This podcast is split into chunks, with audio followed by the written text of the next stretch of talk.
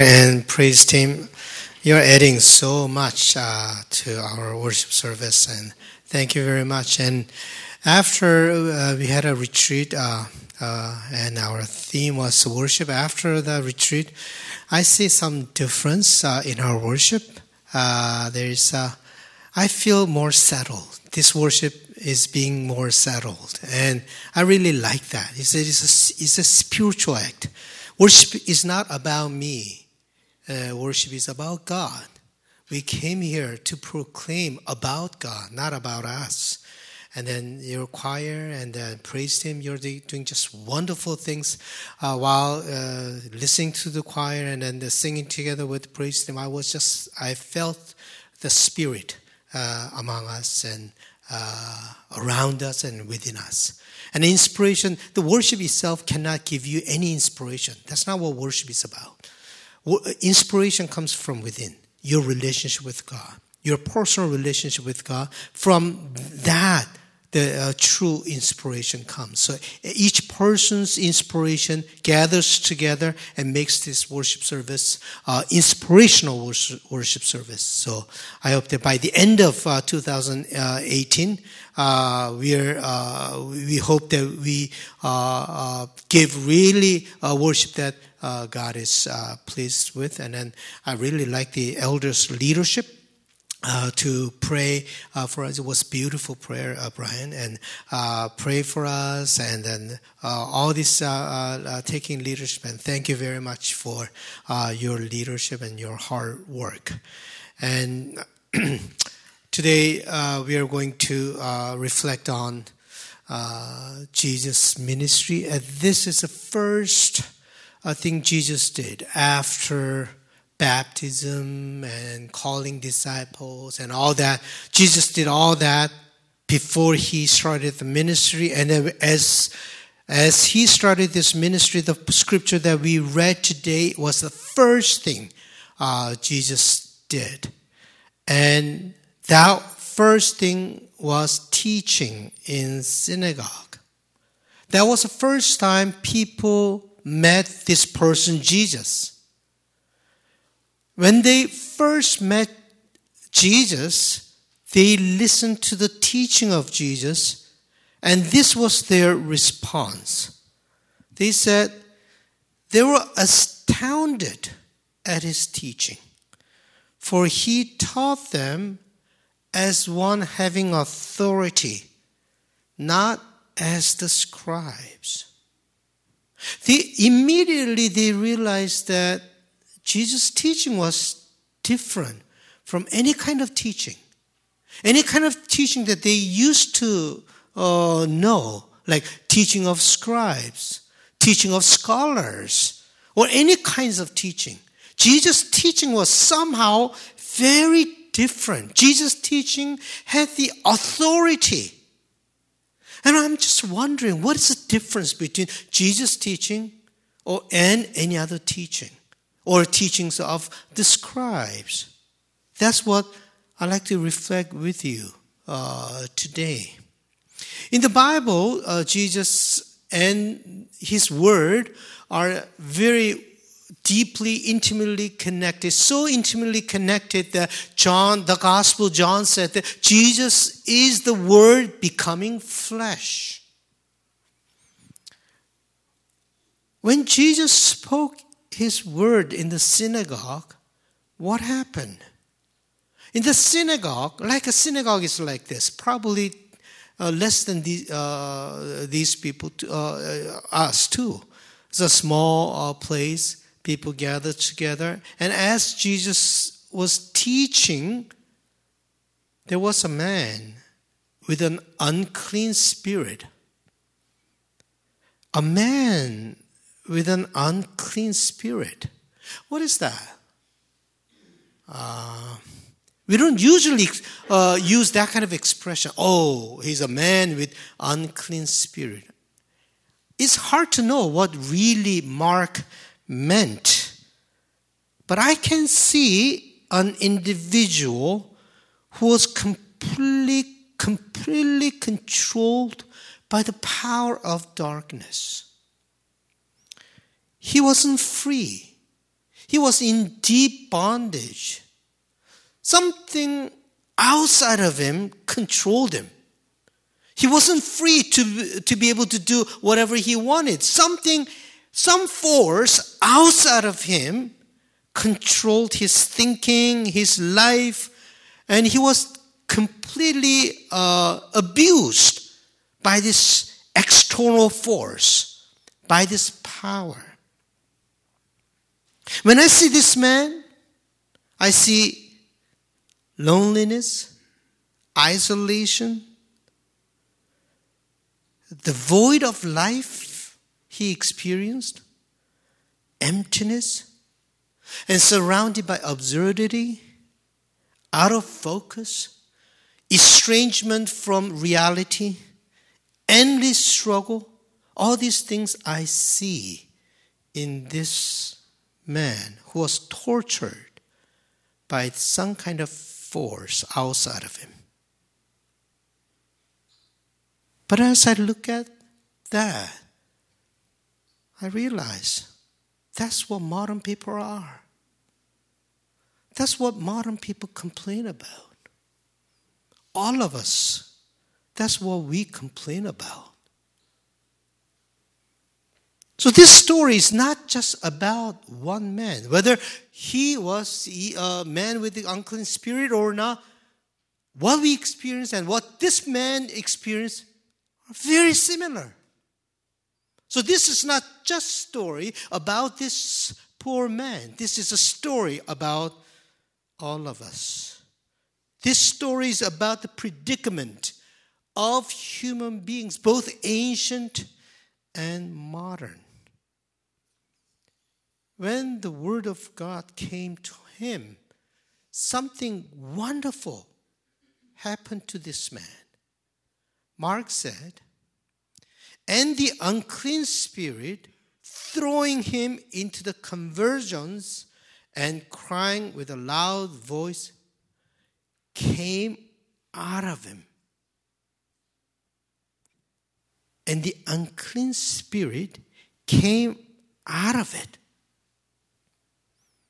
He was released from that power that controlled him, oppressed him, and took life out of him. And I believe that this is the difference between Jesus' teaching and any other teaching. Jesus' teaching was to separate the darkness and drive out the darkness. That was Jesus' teaching. The teachings of the scribes were to add, to accumulate the knowledge to a given person. Jesus' teaching was to take out, not to add on. That was the difference between Jesus' teaching and any other teaching. Often we think that teaching, when you learn something, you learn new information and new things. You accumulate knowledge, you accumulate all the uh, you know uh, information in you. But Jesus' teaching was not to accumulate, to add on. But Jesus' teaching was to take out what is unnecessary within us that enslaves us. That was Jesus' teaching. Very two totally different directions. One is to take out. The other is to add on. Jesus did not come to this world to add more to this world. Jesus' teaching was not about adding, adding more information and knowledge to what was already given. They said, this is a new teaching. But Jesus' teaching, in Jesus' te- teaching, there was nothing new. Jesus only spoke about what Old Testament already talked about. Jesus did not add any new information. Jesus always quoted and used Old Testament.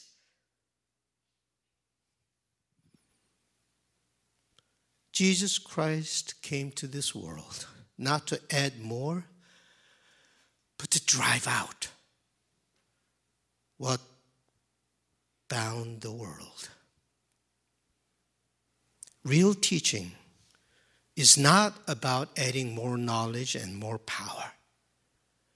Real teaching is about freeing us from things that enslave us.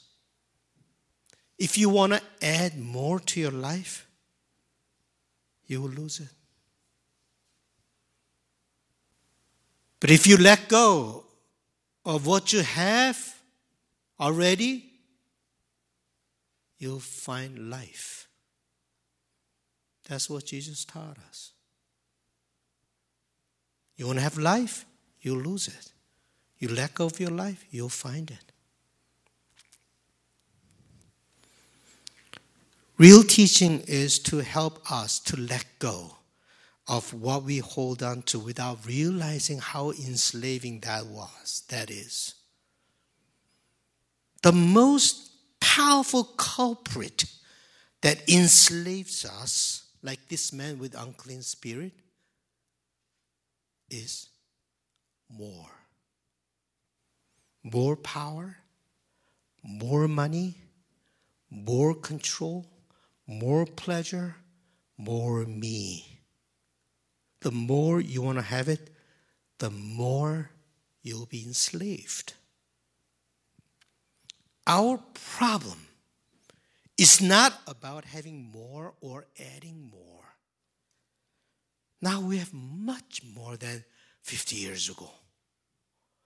At our fingertip, we have all the information you want. Within few seconds, you can find even the, used to be top secret, whatever, and then within few seconds, you will get all that information as you want. But are we better? Are we freer? I see more people struggle with their life. I see more people being enslaved. I see more depression. I see more problems. I see more unhappiness. We have more, and yet we are in a worse situation. What kind of teaching is that? Our problem is not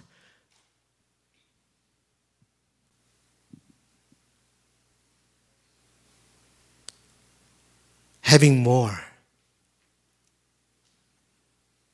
People, people accumulate knowledge and they are even p- proud of how much they have or they know.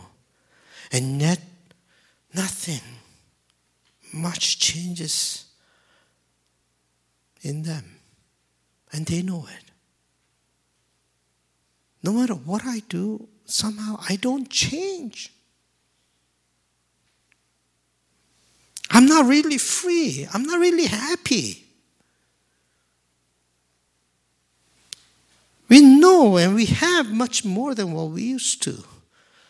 But our feeling of isolation, loneliness, abandonment, and emptiness is more severe than ever before.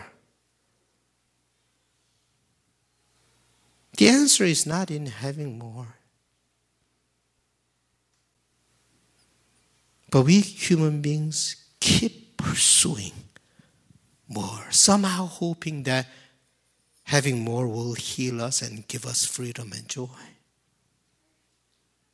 Let me tell you, there's a brainwash of materialism of modern society.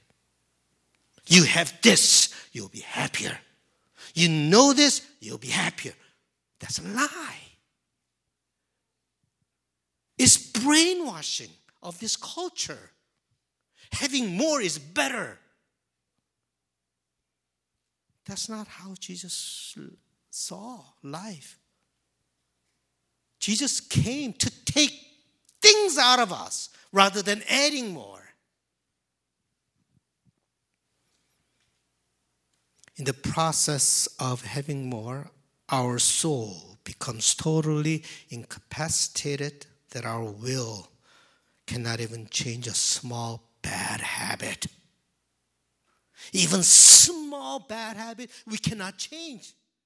We don't have power to even change little small bad habit.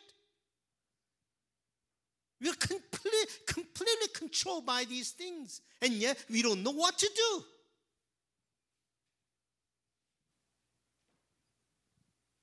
We have become so powerless.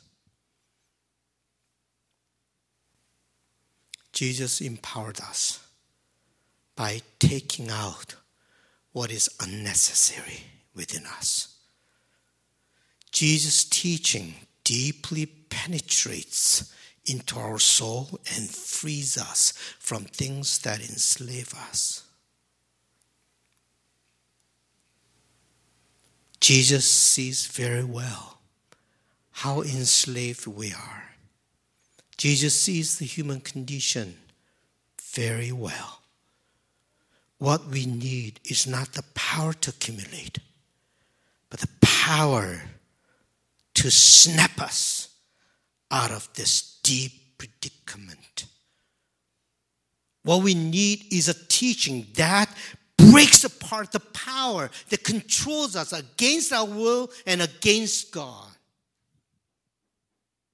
In Mark, the word, special word is used, schizo. It means separate, splits, divides. Of course, the word schizophrenia came from uh, there. But schizo word itself is not uh, necessarily a bad word. Schizo means uh, it breaks apart. When Jesus was baptized, the heaven was separated. That's schizo. When Jesus died on the cross, the curtain was schizo. It was split. And that was Jesus' teaching. Jesus' teaching splits the darkness from us and drives out that darkness. As Jesus tore apart the unclean spirit from the man, Jesus came to tear apart the darkness from us. That is the power of Jesus' teaching. And in that sense, Jesus' teaching was very, very different from others' teaching. I saw that in the Bible studies. Um, you said about T B S. Yes, I saw that in T B S and other Bible study at the retreat. I saw that power of darkness being split and coming out of people. And people experience freedom and empowerment, new empowerment. The empowerment of not having more, but empower, empowerment of being free.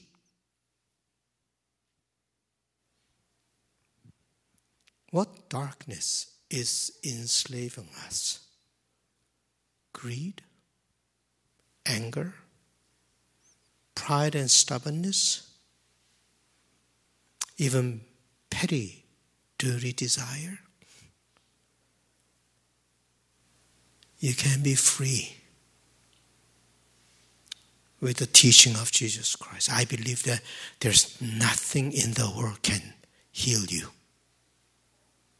Only Jesus' teaching can heal us in a true sense. Let us sing together.